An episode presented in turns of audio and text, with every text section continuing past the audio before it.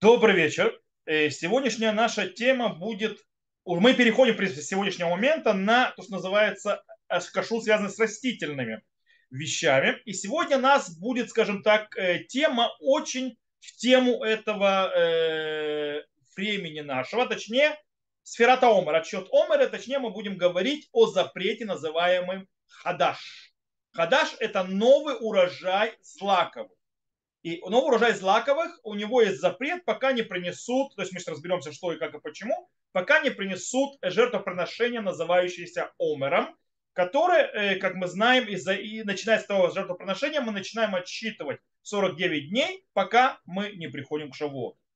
Итак, в принципе, у нас начнем то есть сначала разберемся с жертвоприношением, как и что оно приносит, потому что это так или иначе завязано с этим запрет понятия хадаш, и потом еще разберемся дальше, э, релевантен этот запрет за границей и как и что. И отсюда, кстати, мы поговорим потом позже, э, как относиться и что делать, и какие могут быть проблемы с продукцией, сделанной из злаковых из-за границы. Особенно для тех, кто все-таки э, решает захаживать в, русскоязычные, в русские магазины, так называемые, покупать э, продукцию заграничную с кашрутами заграничными. То есть, да, ну, вроде кошерные, но называется со вкусом родины.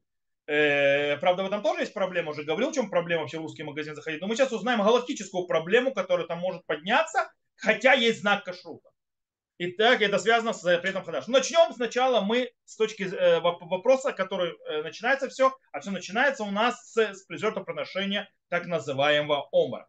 Итак, у нас есть заповедь каждый год, когда был храм, приносить на следующий день после первого дня Песаха, э, э, то есть 16-го Ниссана, мы приносим первинки нашего урожая, как э, нам сказал Всевышний. Это, то есть и это жертвоприношение, то, что называется растительное перед то на Минхали Ашем. Э, кроме всего прочего, нам Тора говорит, это мы читали то есть не, недавно, точнее в Шаббат в главе Мор, нам Тора говорит, что э, запрещено есть новую урожай до того, как будет принесен урожай Омера. И даже есть еще один запрет, запрещено жать какую-либо, то есть злаковый урожай до того, как принесут новый урожай Омера, то есть первинки вот этого Омера в храм. Это сказано в нашей, как мы сказали, в прошлой недельной главе, в главе Эмор. Вейдабер Ашем эль Муше, Леймор дабер эль Израиль, Март эль Ки того эль Арец, Ашер не нотен лахем. То есть, да, сказал Господь Моше, говоря, скажи народу Израиля, скажи им, когда упрет землю Израиля, которую вам даю, и с, э, то есть, жает свою жатву, и и в этом это омер решит к церхем, то есть, да, возьми, то есть приведи, принесете омер, то есть сноп э, первого вашей жатвы, коину там писано, что коин делает, кожа прощения и так далее, и там написано следующее дальше. Велехем векеле, векармель. То есть, да, их лехем. Лехем это хлеб. То есть, это самая лучшая выделка из злаковых. Э, когда мы говорим лехем, имеется в виду то, что перемалывается, отсеивается, делается мука. И из этой муки делаются всевозможные изделия. Это то, что называется лехем. Векели. Кели это э, когда берутся э, зернышки злакового, и они жарятся. То есть, да, их едят после этой прожарки. В кармель, это когда живут, едят э, живую пшеницу. То есть лотохелю ад эцем айомазе. То есть этого не будете есть до именно этого дня. Адавехемет курбан элукехем. До того, как принесете жертву Господу Богу вашему. Хукат улам лидоротехем. То есть закон э, вечный на поколение ваше. Бехоль мошевотехем. Во всех местах обитания ваших. То есть это заповедь. То есть и мы там уже сразу видим два запрета. То есть и срезать, и есть все, вся, злаковые, то есть разных видов, сейчас мы разберемся. Э, как мы сказали, принесение, то есть при, при, приносить нужно злаковые эти на следующий день после Песаха. Откуда мы это учим? Мемахурата шаббат, то есть после, на второй, последующий день после шаббата. Шаббат имеется в виду, шаббат имеется в виду, когда мы не делаем деятельность. Это то есть праздник первый Йом Това. Э, и это постоянный э, жертвоприношение, то есть у него четкая дата, то есть, да, сразу после первого дня праздника. Поэтому, если первый, второй день праздника выпадает на шаббат, то мы срезаем омыры в шаббат и приносим его в шаббат. То есть, нужно знать то есть, глобальность жертвоприношения. И дело в том, что несмотря на то, что э, пшеница самый важный злаковый продукт, э, Омер приносится не из пшеницы. Омер приносится мисеура. Саура – это ячмень, насколько мне память изменяет. Э, этому есть несколько причин. Во-первых, ячмень, то есть так у нас э, это мудрецы нам передали традицию, она идет э, еще из Синая, потому что ячмень в Израиле, то есть в земле Израиля, в основном заповедь, когда придете в землю Израиля, она созревает раньше, пшеница позже. Пшеницы обычно в Песах еще нет. То, что нас то есть, саура, то есть ячмень, она созревает раньше. И плюс это намек на обычно ячмень это еда животного. То есть домашних животных, это меньше еда человека. Э, и в этом показывает как раз именно, что э, есть нижняя часть, то есть можно вообще войти в глубокие такие философские вещи, что есть нижняя, то есть нижняя часть человека, то есть животная часть человека и так далее, ее тоже нужно поднять к святости и так далее, и так далее. В любом случае, в ночь, то есть которую срезает Омар, а Омар срезает в ночь, утром его приносят в храм, Э, в тот момент, когда он приносит, начинает отчитывать 7 э, недель, 49 дней, и по, с этого то есть, и, и продвигаемся к празднику Шавот, и там про праздник Шавот приносят новое жертвоприношение, написано штей алехем, то есть два хлебов, это, кстати, приносит уже из, перви, из, из пшеницы, то есть, в принципе, с этого момента уже начинают как бы, приносить саму пшеница, и это новая пшеница этого года. Так в Марем Менахот рассказано и так далее. Теперь, э, как я сказал, Э, омер срезается и делается 17, 16 э, э, Ниссана ночью, то есть на исходе первого праздника Песаха. И весь, вся эта ночь до рассвета, она кошерно срезать омер. И, и в принципе заповедь приносить снопы, которые росли рядом с Иерусалимом. Если нету рядом с Иерусалимом, то приносят э, с других мест, более дальних. Главное, чтобы земли Израиля. Нельзя приносить снопы ячменя за пределами земли Израиля. Это, кстати, будет влиять на, на вопрос э, запрета э, хадаш. То есть не хадаш, точнее э, лекцор, то есть срезать. Но мы разберем чуть дальше. И э, после этого, в принципе, что делают?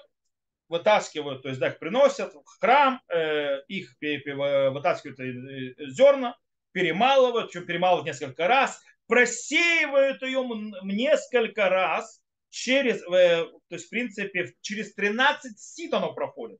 То есть оно должно быть отборной, э, получиться мукой, и это приносит, э, то есть как жертвоприношение, то есть есть там сыры тайфа и так далее, уже коин берет кмеца, кмеца, то есть я не буду сейчас вас морочить вам голову точно, то есть как делается кмеца, это как бы, то есть жмень он берет, есть спор, как это в трактате Миноход, как это точно делается, как коин держит ее, сколько это должно быть, ну, это отдельный вопрос. В любом случае, он берет ту жмень, которую должен, и он приносит ее как жертвоприношение. С этого, с этого момента, все, с этого момента разрешено новое, э, новый урожай злаковых. Э, окей. Теперь отсюда поехали далее. Окей. Теперь мы разберемся с, по поводу заповеди, когда, скажем, времена прошли, сначала было вне земли Израиля, потом мы ушли в землю Израиля, ушли из земли Израиля, храм был разрушен. Что произошло с заповедью э, по дороге? В принципе, до того момента, как народ Израиля вошел в землю Израиля, не было э, заповеди приносить э, омр. Омр только когда пришли в землю Израиля. Э, но 10-го Ниссана 2489 года от сотворения мира, так мы считаем, народ Израиля перешел э, Иордан. Запомните, кстати, вот вам, то есть у нас сейчас 5783. Мы зашли в землю Израиля в 2489. Да? Вот. Э, народ перешел, то есть Иордан вошел в землю Израиля. С этого момента им стало запрещено есть новый, новый урожай земли, то есть новый урожай. Все, перешли, сразу запрещено пока они не принесут жертвоприношение Омера. Теперь, этот запрет распространился с земли Израиля на весь мир. Поэтому этот запрет, запрет поедания новой пшеницы, хадаш, он, он э, э, то есть действителен и в земле Израиля, и во всем мире. То есть и за пределы земли Израиля. За границей он тоже релевантен. Э, почему? Так сказано в стихе, э, в стихе Хукат улам людоротехем бехоль машевотехем.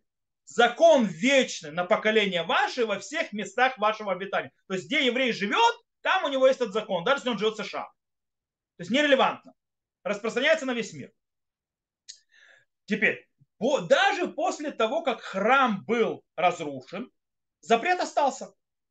Как сказано, хукат улам ледурутехем. Закон вечный на поколение ваше. Точно так же э, теперь только произошло небольшое изменение. Но это уже одни из таканот Рабан Йохан Бен Закай. То, что называется Коль Хайом Ганеф Асур. То есть, да, теперь э, работает система такая. Если раньше разрешалось э, есть уже новый урожай злаковых сразу после того, как принесут э, минху, то есть вот это вот э, растительное жертвоприношение в храме из омера, э, ячменя, это происходило в основном утром, то есть, да, потому что это было во время приношения мусафа и так далее, это относительно утром было делать, то сейчас, так как у нас нету храма и жертвоприношение приносят, то весь день Тедзайн, весь день 16 Ниссана запрещен, и разрешение наступает только с наступлением 17-го Ниссана. Почему? Потому что вдруг храм построится, и мы успеем принести жертву. То есть пока мы не принесли жертву, то есть время прошло, и мы уже тогда. Э, откуда мы знаем это? Потому что сказано ад эцем, в стихе сказано ад эцем хайомазе, ад виахемет курбану лукехем. То есть да, до именно этого дня, до принесения э, жертвоприношения Бога вашего. То есть, когда храм есть, то есть ада вихемет курбану лукехем, то есть до э, приношения жертвы, то есть ваш, вашему Богу, это когда храм, а когда храма нет, ад это мое мазе, то есть до, именно, до этого дня. То есть этот день он решает все. То есть до конца этого дня. Теперь, за границей у нас два дня праздника. Причем два дня праздника. Почему? Потому что мы не знаем, то есть, какой из них правильно, то есть может быть на день позже. По этой причине там разрешение нового урожая наступает не 16, не при окончании 16-го Ниссана, а при окончании 17-го Ниссана. То бишь, на три, то есть получается, то есть Песах начался на окончание третьего дня Песаха. Так выходит в Гмарей Миноход, так пишет Рамбам, так Шуханрухи приведено и так далее. Это, в принципе, такое введение глобально, то есть когда начинается запрет и как он связан с жертвоприношением. Теперь перейдем к запрету Хадаш. Исур Хадаш, запрет нового, так называемый Хадаш. То есть, давайте, давайте запомним это понятие Хадаш. Хадаш что новый. То есть Исур Хадаш, запрет нового злакового. Хадаш. Итак, э, Хадаш распространяется на пять видов злаковых. И только на них. То бишь хита, саура, космин, щеболи, чуаль, вышифон. Э, это пшеница, ячмень, рожь. Э, я просто по-русски не помню всех, кто хочет. Давайте посмотрите, введите в Google, то есть просто пять видов злаковых, э, то есть на русском языке он выдаст, просто сейчас не буду входить и искать, как-то по-русски говорится. Э, в принципе, космин очень похож на пшеницу, это такая же злаковая, не знаю, как он по-русски называется. Это не гречка, потому что гречка это косемет, но это связь никакой не имеет. Это именно кусмин, это вид злаковых. Есть такой даже, то есть есть хлеб делают с кусмина и так далее. Окей, пять видов злаковых. Теперь, э, запрет хадаш, он именно на скажем так, на поедание. То есть запрет есть, но нет запрета получать удовольствие от хадаша. По этой причине можно кормить э, злаковыми, которые называются хадаш, то есть которых еще есть закон хадаш. То есть они, я, кстати, сейчас скоро объясню, как это высчитывается. То есть, да, как, какая, какой из урожая к чему относится. Будет он хадаш или нет, как, как это происходит. Э, вот мне пишет, что кусмин это спельта. Окей. Я даже этого слова никогда не слышал по-русски, но неважно. Э, пусть будет спельта. Э, я надеюсь, что все поняли, что это. Для меня кусмин более понятно. Я просто даже знаю, как это выглядит. Как что такое спельта, не знаю. Э, в любом случае, вернемся к нам. Итак, запрет на есть, то есть поедание человека, но не получение удовольствия. По этой причине, так сказано в, трактате Миноход, так в Сахим говорится, поэтому можно кормить животное, то есть домашних животных можно кормить этим, э, даже если запрещено хадаш, и можно продавать нееврею. Но только в том случае, если стопроцентная, то есть гарантия, что от этого нееврея к евреям не попадет. Только так. Теперь, э, что запрещено Торой? То есть какие виды еды? То есть мы сказали, то есть злаковые. Окей. Теперь какие виды? Мы сказали, что стих упоминает лехем, келе и кармель. То есть, да, мы сказали, это хлеб, это жареные, то есть э, зерна и живые зерна. Гмара в трактате э, Критот говорит, что за каждый, то есть если человек съел то есть одного, второго и третьего, это считается, что он нарушил три разных запрета. По этой причине ползается три разных наказания и побиения, то есть молков. Из этого выходит, что каждый из видов, то есть даже человек ест э, хлеб, это нарушение, или он одно, если он ест э, жареное, то есть э, жареные семечки, то есть семена, это другое нарушение, то есть это тоже вид, как ты нарушаешь. И даже если ты живешь, просто живую пшеницу берешь и ешь, ты тоже нарушаешь запрет тоже. Таким образом выходит из этого, что все, все виды э, приготовления в живом, не в живом, то есть в сыром, не сыром виде, то есть что-либо сделанное из пшеницы запрещено, если это хадаш. И так написал Хатам Софер, что шаф, э, тавшиль, тавшиль это варево, каша какая-нибудь или так далее, что-то сделанное из э, видов э, злаковых. И это хадаш, то есть да, это то, которое еще не разрешено после дня, э, то он нарушает запрет, запрет Торы. Потому что это что такое, что такое каша? Это кармель, то есть живая злаковые, которые раздробили и сделали из них, и сварили это не отменяет запрет. Есть вопрос по поводу питья. То есть, да, когда делают, допустим, пиво, это, э, э, то есть, когда из злаковых делают какое-либо там пиво, квас и так далее, то есть, э, напитки. Э, и, и это тоже, по мнению Рамбам пишет, далее, что это тоже запрет Торы.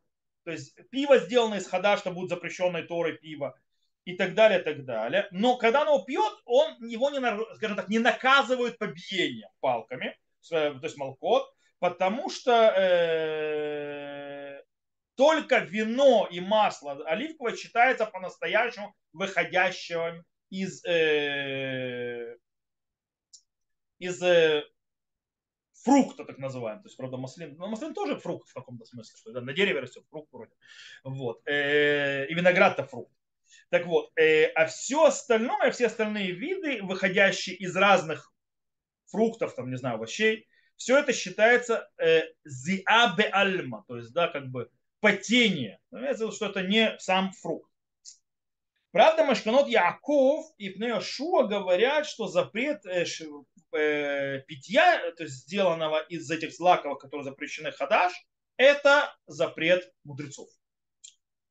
Э, Леха Мишна считает, что вообще запрета никого нет. В любом случае, по мнению абсолютно тотального большинства логических авторитетов, и не буду даже их перечислять, много, да, питье тоже запрещено Торой. Итак, что у нас выходит? Давайте подведем итог.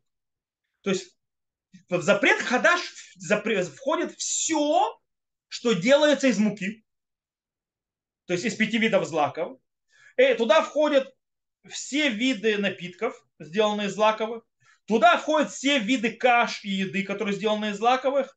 Все это входит в запрет хадаш, если э, их, э, то есть, э, э теперь, и теперь не важно, это сделано выжиманием, выдавливанием, раздроблением, э, мукой, выпечкой, вообще никакой разницы. Теперь, э, на, как, то есть на каком момент, то есть какая из видов, то есть урожая действительно становится запрещенным запретом хода. Так вот, в принципе, у нас э, нужно, чтобы было у урожая злаковых определенное время в этом мире, и чтобы с ней, на ней, то есть наступило 16 Тамуза, и тогда, ой, 16 Ниссана, и тогда это его разрешает. Если же нету X времени для этого урожая, с того момента, как он то есть, появился, сейчас объясню, то есть, как именно, то э, он уже считается следующего года, и нужно сдать следующего 16-го Ниссана. Окей. То есть э, Галаха говорит так, что нужно, чтобы у него была ашраша до 16-го Ниссана. Что такое ашраша? Это чтобы корни закрепились посеянного до 16-го Ниссана. Что такое корни закрепился? Имеется виду, что он уже закрепился за почву, начал расти, даже если росток еще не вышел, то есть не, появился над землей. Он еще внутри земли, но он уже закрепился, он растет, он еще не вышел, и он уже считается то есть достаточным, то есть в тот момент, когда наступит 16 Нисан, он станет разрешенным. Если же у него ашраша, то есть закрепление будет после 16 Ниссана, то он уже станет урожаем следующего года. И его разрешение придет только в следующем 16 Ниссана. То есть, допустим, представьте, то есть, сколько это ашраша, сколько это времени. Ашраша, по мнению большинства алхимических авторитетов, это две недели с момента попадания семени в землю. То есть, если посеяли пшеницу или там или что-то за две недели до Песаха, то тогда это, то есть то, что вырастет, уже будет разрешено как старая пшеница. Потому что прошло две недели до Песаха, она уже и шриша, то есть она уже закрепилась в земле. Если я посеял меньше этого времени, допустим, за неделю до, то все. Это считается, не успел ляшриш. Теперь оно, даже если оно вырастет то через месяц после Песаха, то есть ты будешь собирать уже урожай, ты не сможешь есть выросшее аж до следующего 16-го Ниссана. Это будет считаться хадаш. Понимаете, о чем я говорю? Допустим, это будет вопрос очень серьезный и проблематичный за границей. За границей есть куча проблем с хадаш. По причине того, что там не так тепло, и там очень часто сеют, когда уже прошло 16 Ниссана. И когда они собирают урожай, то у них получается почти год до того момента, как этот новый урожай будет разрешен. Там э, с этим куча проблем. Мы этим разберемся с этим. Э, чуть позже поговорим про заграницу. Кстати, есть мнение, так Трумаде считает, что Ашраша это три дня. Не две недели, а три дня. Но из-за того, что мы говорим о запрете Торы, то мы, естественно, не облегчаем, мы идем за устражающим мнением, говорим, что две недели. Э, теперь, Э, кстати, запрет хадаш существует в любом месте, где сеяли, в любом месте, где росла пшеница или злаковые или так далее, любые другие. То есть пяти видов злаковых. Даже если это выросло у вас на подоконнике, оторванное от земли, в горшочке, там тоже будет запрет хадаш. В отличие от других вещей, то есть даже если вот, то есть все, оградить его, у него нет ни дырочек, ничего, то есть полностью оторван от земли, но он вырос у вас в земле даже дома, это запрет хадаш злаковых. Единственное, что нет проблемы, это если вы взяли зернышки, которые уже прошло 16 то есть Ниссана, и они уже были разрешены, и у них уже нет проблемы хадаш, и вы их положили, чтобы они, то есть пустили, знаете, на мокрое положили, чтобы они пустили эти росточки. В этом случае нет запрета, потому что эти росточки, это, извините меня, ничего, это ненормально. Да? да к тому же запрет распространяется на сами семечки, то есть да, на, самые, на сами зерна, а не на колосе. Колосе нет запрета хадаш. Запрет хадаш только в самих зернах, не в колосе. Окей, это с точки зрения запрета хадаш. Есть у нас еще один запрет, который мы видели. Запрет кацир. Есть запрет срезать и собирать, то есть жать урожай до момента приношения омера. Это еще один запрет. То есть, в принципе, э, запрещено э, в земле Израиля срезать все, любой вид э, урожая злаковых до момента, когда приносится э, жертвоприношение омар. Почему? Потому что есть обязанность, чтобы жертвоприношение омера было первым. То есть это был первый срез. Решит к циратхем, то есть да, начало вашего урожая, среза, то есть вашего жатвы. То есть с этого начинает жатва. Так пишет Рамбам. Теперь, человек, который нарушил, и да, сжал, ну, то есть нарушил этот запрет, и, допустим, взял и э, пошел, собрал урожай, он не ест его пока, но он собрал, становится запрещенным ли теперь то, что он там собрал? Нет. Он нарушил и, и не выполнил заповедь, то есть, да, запрет, то есть он нарушил запрет э, э, собирать урожай до омера, но он может это есть, остается кошерно. После, естественно, после того, как пройдет 16 Ниссана, да, когда пройдет за Омар.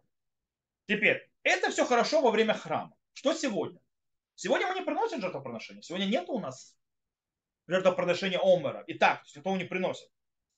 Э, и действительно есть те, которые считали, что так в Каренура приводится в Рашаш, что в наше время, когда не приносят жертвоприношение Омера, то и запрет жатвы тоже ушел, потому что весь смысл ушел. Э, но, по мнению Рамбама, Шитамы Кубеце и так далее, что э, понятно, то есть это остается, что запрет э, остался во всей своей силе, как было, никуда он не ушел. Так он и остался. Как и было. И Гмара э, пишет, то есть, да, кстати, Гмара в трактате Псахим пишет, что запрет жатвы это с помощью приборов, то есть, там, не знаю, э, косой и так далее, но нет запрета срывать рукой. Это не запрещено. Теперь, тут еще один момент. Запрет срезать и то есть сжать э, новую, то есть жатву до омера, это только в том месте, где, и, то есть откуда ее приносят в храм. То бишь, за граница отпадает сразу, то есть да, за границей нет запрета, потому что за границей не приносят омер, это нерелевантно. Теперь вопрос внутри земли Израиля. Внутри земли Израиля э, на фоне этого выходит, что нет запрета приносить, э, то есть срезать, сжать э, злаковые до Омера, до 16-го Ниссана, э, тот урожай, который вырос, то, что называется бейт шелахин. Бейт шелахин – это поле, которое оно выживает только если его поливать. То есть само по себе природно оно не выживет у него воды не хватит, который находится в Амаким. Что такое Амаким, сейчас мы разберемся. Амаким это долины. Что за долины? То есть оттуда э, можно, э, там можно ж, э, ж, э, собирать урожай э, новый, его есть, правда, нельзя, пока не приносят омар, но э, срезать его можно э, даже до 16-го Ниссана. Почему? Потому что э, там урожай то есть, э, то, что непригодно для приношения омера. Он плохой. Вот. Э, Магарал Халоу считает, что раз, разрешение это распространяется э, только на, те, на, те, на тот вид злаковых, который реально настолько отвратителен, что он даже бедиава, даже постфактом, когда то есть нету ничего другого, запрещен приносить из него жертвоприношение омер. Тосфут и Райн Рабену там считают, что это не так, что это ошибка. То есть как бы, что да, если бы диават это кошерно к омеру, то есть даже бы диават, то есть постфактум, если нигде нету, то это можно и это принести, в этом случае на ней это распространяется запрет э, резать, то есть срезать и собирать урожай до э, время приношения омера. Теперь, стоит знать, есть еще один запрет. Мудрецы запретили, э, то есть запретили э, срезать первые, то есть, то есть до времени приношения омара они запретили срезать также те вещи, то есть те урожай, который Тора не запрещал. Они его запретили срезать,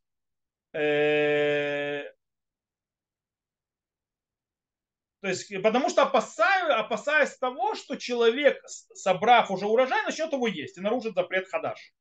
Поэтому они запретили собирать урожай даже в тех местах, где нет запрета, то есть откуда не будет урожай приноситься. То есть, все равно туда умор не приносится. Они запретили там тоже, чтобы человек нарушил шаба, э, запрет хадаш. Но дело в том, что очень часто, если оставляешь на поле пере, э, урожай, чтобы он, скажем так, передержался там, он просто испортится. И поэтому то есть, это будет выкинуто в мусорник. По этой причине э, мудрецы сказали, что если есть эфсед, то есть если есть ущерб будет принесен урожай, если его не собрать вовремя, то тогда э, в местах, где Тора разрешила э, срезать э, до приношения омера э, урожай, там можно это сделать, но с одним условием. Не собирать в снопы. То есть срезать, срезая, собирать снопы нельзя. То есть, лоли, то есть не собирать не снопы, а собирать, то есть, скажем так, то есть так, чтобы он уже собирался, чтобы его можно так или иначе было съесть. Почему снова опасаясь того, что человек съест э, собранный урожай и нарушит запрет хадаш. Э, то э, я уже не буду то есть, углубляться дальше в этом случае, то есть идея понятна. скажем так, то есть если я подведу итог, выходит так. В конечном итоге мудрецы запретили собирать, то есть делать гадиш. Гадиш, что собирать, то есть, так, скажем, такие вот снопы и так далее. Э, до, даже если срезают из-за того, что э, есть большая, то есть, скажем так, ущерб, если не срезать вовремя, и это в местах, где нет запрета Тора, только запрет мудрецов, э, но, в оцене, то есть, но они запретили это собирать, скажем, с То есть, да. Теперь, э, что имеется в виду Амаким? Где это? Окей, где это разрешили наши мудрецы? Э, ну, во-первых, мы знаем, что Твуат Амаким это урожай, который растет в Ерехо, то есть в район Ерехо, там воды нет, поэтому урожай там не совсем хороший для храма. По этой причине там можно было, то есть с точки зрения Торы нет запрета собирать урожай до принесения омера. Также это распространяется на Биката Ярден, Иорданскую долину. То есть там те же самые проблемы.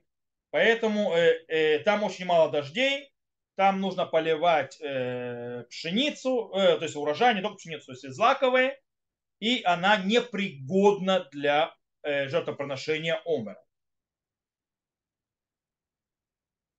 Э, а, кстати, потому что там это вообще место жаркое очень сильно, э, она обычно э, поспевала намного быстрее, чем урожай злаковых в любом другом месте. По этой причине было, то есть, понятно, то есть получается, что да, там то есть, можно было срезать. Снова, это с точки зрения Торы.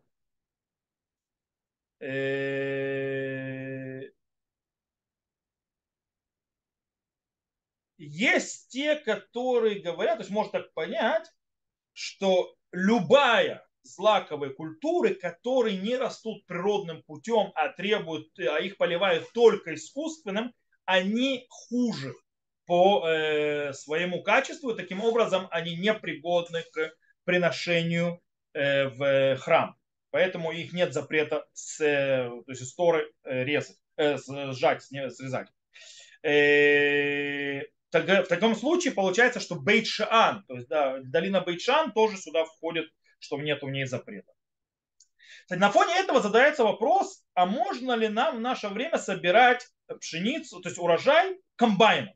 То есть мы не говорим о местах, то есть запрет э, собирать урожай э, злаковых в, тех, в тех местах, где он пригоден для приношения э, жертвоприношения омера, запрещено и сегодня. То есть да, это не, не, не вариант. То есть, да, это остается, то есть жать начинает потом. Вопрос в тех местах, где да, можно. В Херихо, в Иорданской долине, если, то есть Бейчан, всяких таких местах, где Эмаким, то есть где вроде разрешено. Можно делать комбайн.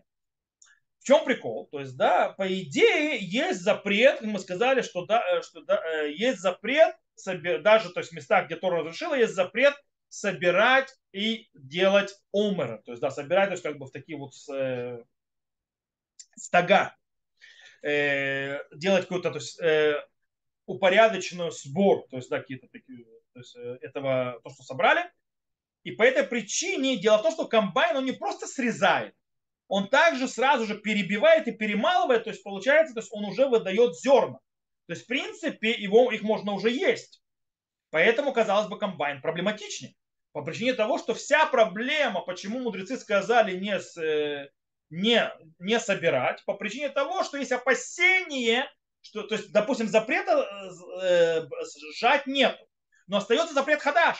Вот у тебя уже пшеница в руках, то есть пшеница, нет, пшеницы вообще нету в это время, но ячмень и так далее, вот у тебя в руках, уже зерна, ты можешь это съесть. Таким образом, ты можешь нарушить запрет хадаш. С другой стороны, э, сегодня, в отличие от Ра, в древности никто живые зерна злаковых не ест. То есть, да, их, их готовят. По этой причине проблем меньше.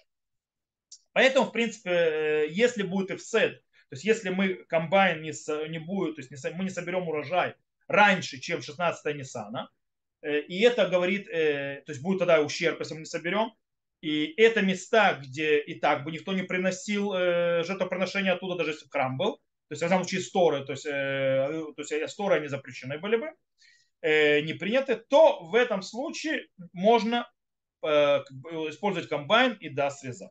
Окей. Кстати, когда можно, да, срезать заранее, до 16-го Ниссана? Э, есть те э, виды злаковых, которые, да, можно срезать, несмотря на то, что еще не пришло время. И это, например, э, что-то, что вырастает между посадками. То есть, да, у нас есть, допустим, посадки деревьев, то есть плодовых деревьев, фруктовых, и между ними иногда вырастает то есть, колосья.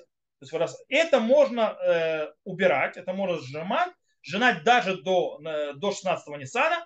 Почему? Потому что обычно она отвратительная, то есть то, что там растет, она убитая э, злаковые, и она, естественно, не подходит для приношения омра. Все, и, и там мудрецы не запретили, еще кроме всего прочего, потому что она еще несет ущерб деревьям. Поэтому можно срезать. Есть еще момент, то, что называется лицорах мецва, ради заповеди. Если мы должны ради заповеди, например, человека есть поле, он хочет срезать часть пшеницы для того, чтобы поставить, например, э, палатки, чтобы там сделать трапезу для сидящих в шиву, для тех, кто в трауре. Или ради того, чтобы в этом месте поставить там палатку, или не знаю что, и делать там уроки Торы. Ну и тогда, то есть э, ваша фантазия с точки зрения того, что э, э, будет заповедь. В этом случае тоже можно срезать. В этом случае нет запрета. Так выходит Миноход, так выходит Раши из его слов. Единственное, что их не связывать. То есть не связывать, не собирать там, скажем, в или делать как-то работу измененно, чтобы человек помнил, что на них запрет хадаш до сих пор распространяется. Э, также, э, если еще рожь не созрела до ее третьей, то есть лоем век, шлиш, то есть пока она не доросла до своей третьей колось, то есть своего созревания, э, то она даже для животных никак, то есть она несъедобна даже для животных.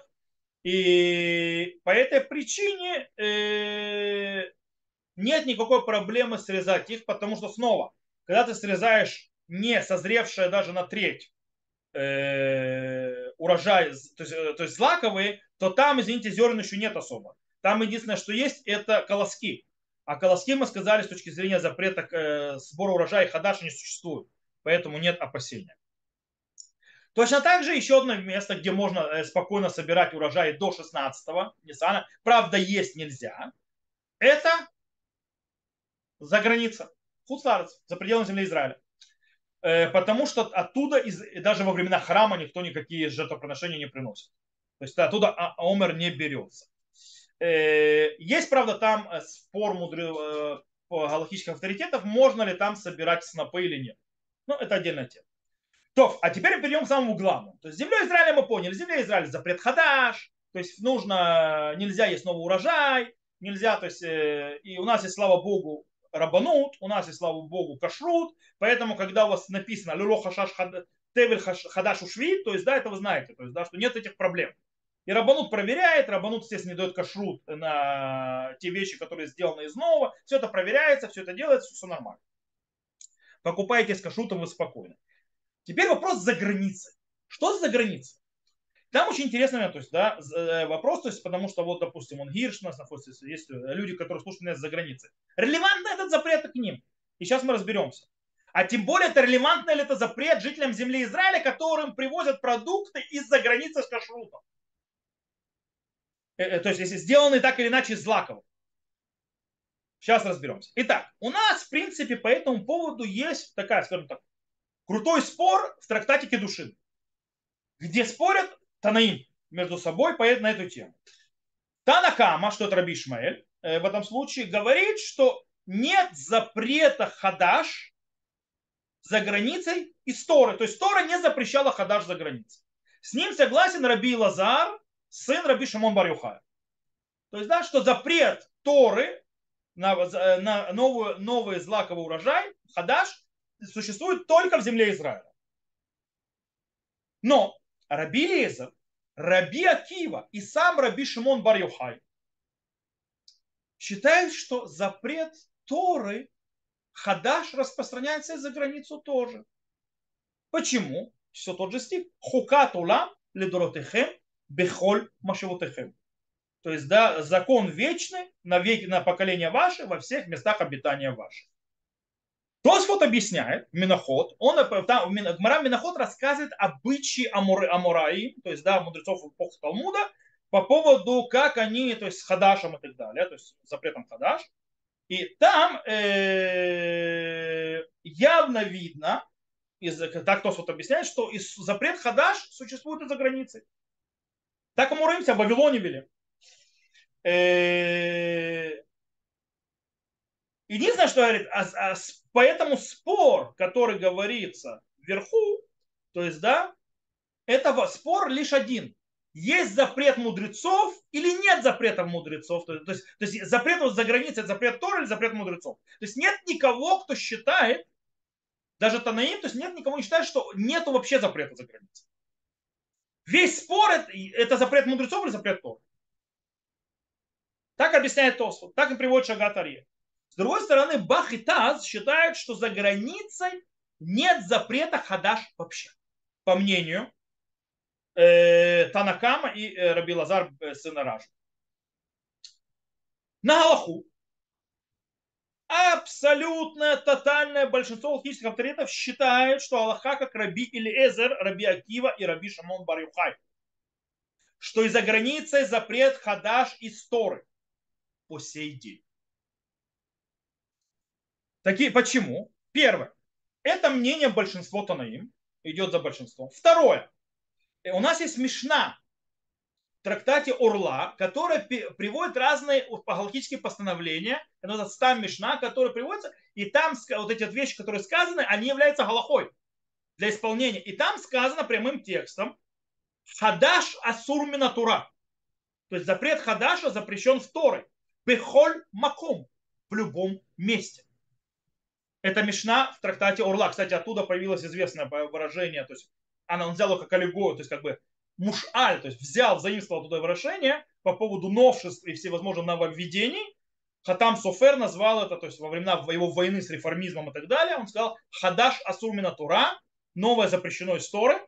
Правда, там речь идет, имеется наш запрет Хадаш про Залакова, он так распространил на все, имея в виду, что весь реформизм и так далее э, запрещен, потому что Хадаш Асурмина Тура. Э, и так родился, в принципе, харидимный мир.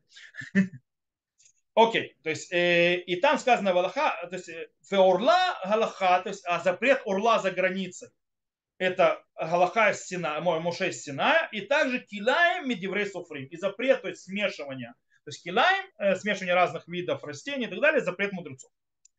Это второе. И третье, э, у нас есть обычай Амураи в эпохе Талмуда, в Вавилоне, они соблюдали хадаш за границей. Как говорит трактате, то есть как Рабанан де Берабьяши. То есть, да. И они, то есть там явно видно, что это история. То есть это ж не приходит. И так надо на Аллаху внимание. Сейчас он сюда.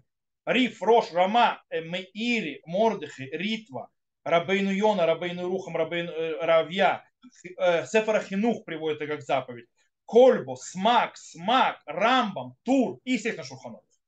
То есть, да, огромный список. Но в чем проблема? Проблема, что в Европе очень тяжело было соблюдать этот запрет. Почему? Объясню. Как я сказал, там прохладненько. Таким образом, э, никогда в жизни э, новый урожай никак не, не зафиксировался и не, то есть не закреплялся в земле, тут называется Ашраша, до 16-го Ниссана. Это всегда было потом. И таким образом, получается, почти весь урожай, вообще почти весь, он был новым аж до следующего 16-го Ниссана. Это проблема. То есть получилось так, э, причем то есть не, не евреи это собирают и так далее, получается так, что тебе в принципе найти э, по-человечески э, то есть лаковые, которые не хадаш, это была проблема огромная, почти невозможно. А еще хуже становилось другое. Многие евреи в Европе, э, они, им нечем было, им запрещали всякое ремесло, и они торговали э, алкогольными напитками, сделанными на злаковых. Таким образом, э, и они, то есть на этом они жили. Получается, что у них весь бизнес к чертовой матери идет, извините за выражение. Потому что они не могут хадаш, и это евреи тоже используют. Э, то есть, как Таз объяснил, это хаей нефеш, то есть, да, это... И что делать? Поэтому галактические авторитеты Европы в тех поколениях, то есть в Решуним, искали решение. Что делать? Запрет есть, а что делать? То есть, да, у нас, а жить как? Э, у нас, и некоторые э, решения были сказаны так. Во-первых, есть не, небольшое, то есть единичное мнение. Это Урзаро, Магарам, Маиль Зака, которые говорят, что запрет за границей – это запрет мудрецов. Поэтому, если у нас есть сомнения, это новый урожай или нет, можно облегчить и, и пользоваться этим. Есть еще мнение, которое приводилось для того, чтобы разрешить Рабейну Бару, то есть его приводит Рош э, в своих э, респонсах, в своих ответах, и он говорит, что запрет за границей – это запрет мудрецов. То есть он берет то есть, то, то, тот подход. Э, и, но и этот запрет только в землях, которые были близко к земле Израиля, как Вавилон, например. А в Европе, там, не знаю, в Германии и так далее, нерелевантно. Вот такой вот подход. Аруха Шурхан, кстати, очень сильно базировался. Аруха Шурхан э, был, э, как известно, сегодня это Беларусь, там, где он находился, ну, это Литва, то есть как бы Беларусь. Он говорил, то есть очень сильно, то есть сел на эту, то есть на этот подход, то есть да, что это было только в ближайших странах земли Израиля. Тас приводит, что Танакама в Мишне, в Кедушин, он считает, что нет запрета хадаш за границей вообще. Но большинство мудрецов первого поколения пошли за Аллахой, как за большинством Танаим. Но он говорит, это ло ахра гмура, то есть это не полное установление Аллахи. Поэтому, когда безвыходная ситуация, можно положиться на мнение Танаим, которое облегчает. Так говорит Таз. Есть те, которые облегчили, так, допустим, Рива приводит, э, приводит э, то есть это Рива, так его приводит Рава, Рава Вигдор. То есть, да, тоже эпоха решения, эпоха средневековья. И он говорит, когда ты покупаешь э, злаковый у нееврея, то в этом нет запрет хадаш за границей. Э, правда, Бах считает, что в земле Израиля даже нет запрета, но все страны с ним спорят. В любом случае, это как бы еще одно решение. То есть брать не еврейскую э, есть, зерновые за границей. Лехем Мишна э, хотел объяснить, что э, машке, то есть питье, которое делается, то есть напитки, которые делаются из, пшени, из урожая за границей, в них нет запрета хадаш. То есть пытались найти решение. С точки зрения Галахи, понятно, что по, по мнению по абсолютного большинства галахических авторитетов последних поколений, запрет хадаш существует и за границей, и это запрет тоже. И так нужно устражать, когда возможно. Так пишет Мишнабура Хафацхайм.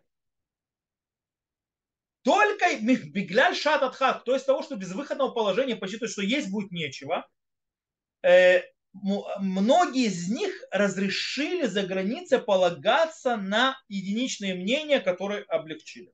Так Аруш Кухан написал. То есть, в принципе, даже те, которые облегчают, они говорят, что это, скажем так, э,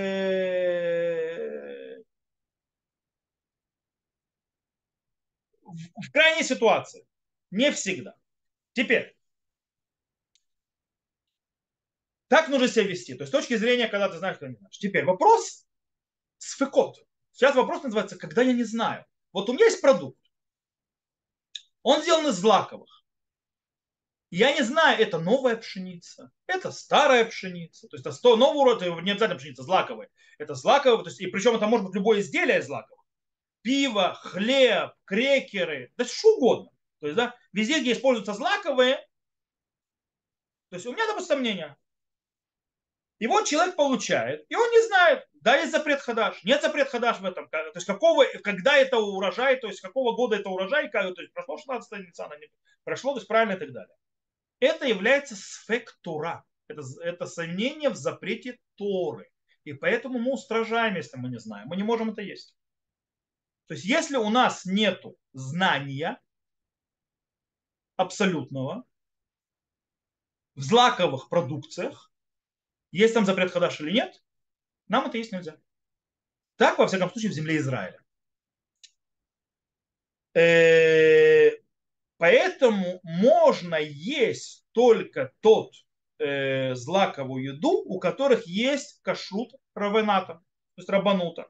И, и, а если он за границей, то есть стоит, то есть кашут за границей, а на нем стоит печать главного равната Израиля, на которой написано Лило и Сур Хашаш, то есть Хадаш, без запрета Хадаша. Написано это. Я объясню почему. Земле Израиля нельзя есть хадаш ни в каком образе, потому что это запрет Торы здесь да, в любом случае. То есть и нет всяких вот этих вот облегчений, которые, которые говорили про заграницей, которые искали за границей. У нас нет проблемы достать не хадаш. У нас все это есть. Кстати, это апропо, как я вам сказал, про русские магазины. Когда люди приходят в русские магазины покупать, есть те, кто, кстати, вообще в русский магазин нельзя религиозному еврею заходить, потому что на него смотрят, и я знаю, что говорят. Те, которые светские. А религиозные, когда надо свинину купить, они ходят и покупают в русские магазины. Причем ты доказываешь, что не ходит, а он покупает, говорит, да ладно, не заливай. Это хилюлашем. Теперь, они, люди туда приходят и покупают продукцию, которая стоит кашрут за границей. Но нет кашрута рабанута, потому что русские магазины не инспектируются рабанутом. И там они влетают и очень часто в запрет хадаш. А это есть запрещено, запрет Тор. На минуточку.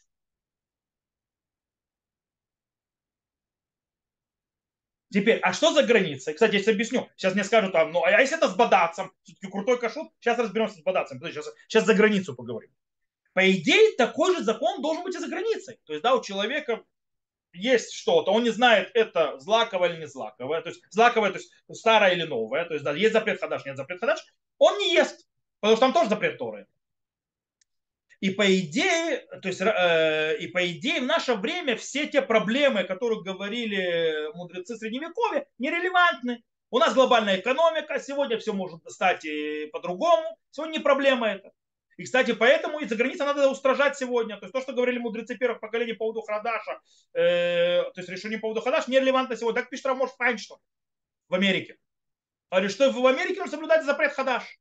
Точно так же, как в Израиле. Сегодня нет проблемы, сегодня не нужны все эти облегчения. Сегодня не шадатха. Но, но, но, и тут очень важно, абсолютное большинство кашрутных организаций за границей, включая все их бадацы, полагаются на разрешающее мнение, что за границей можно облегчить в запрете хадаш. И дают кашрут даже бадацы, харидимные дают кашрут многие, не все, дают кашрут на кошерную продукцию, сделанную за границей, сделанную из злаковых так или иначе, там есть злаки, даже если внутри есть хадаш.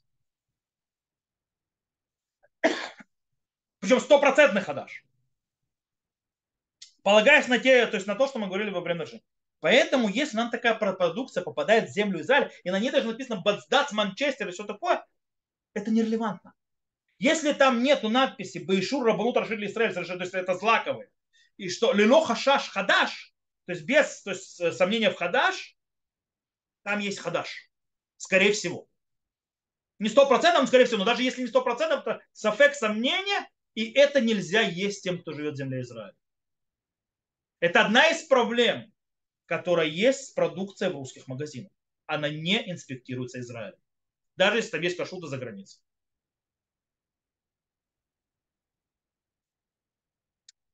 Окей.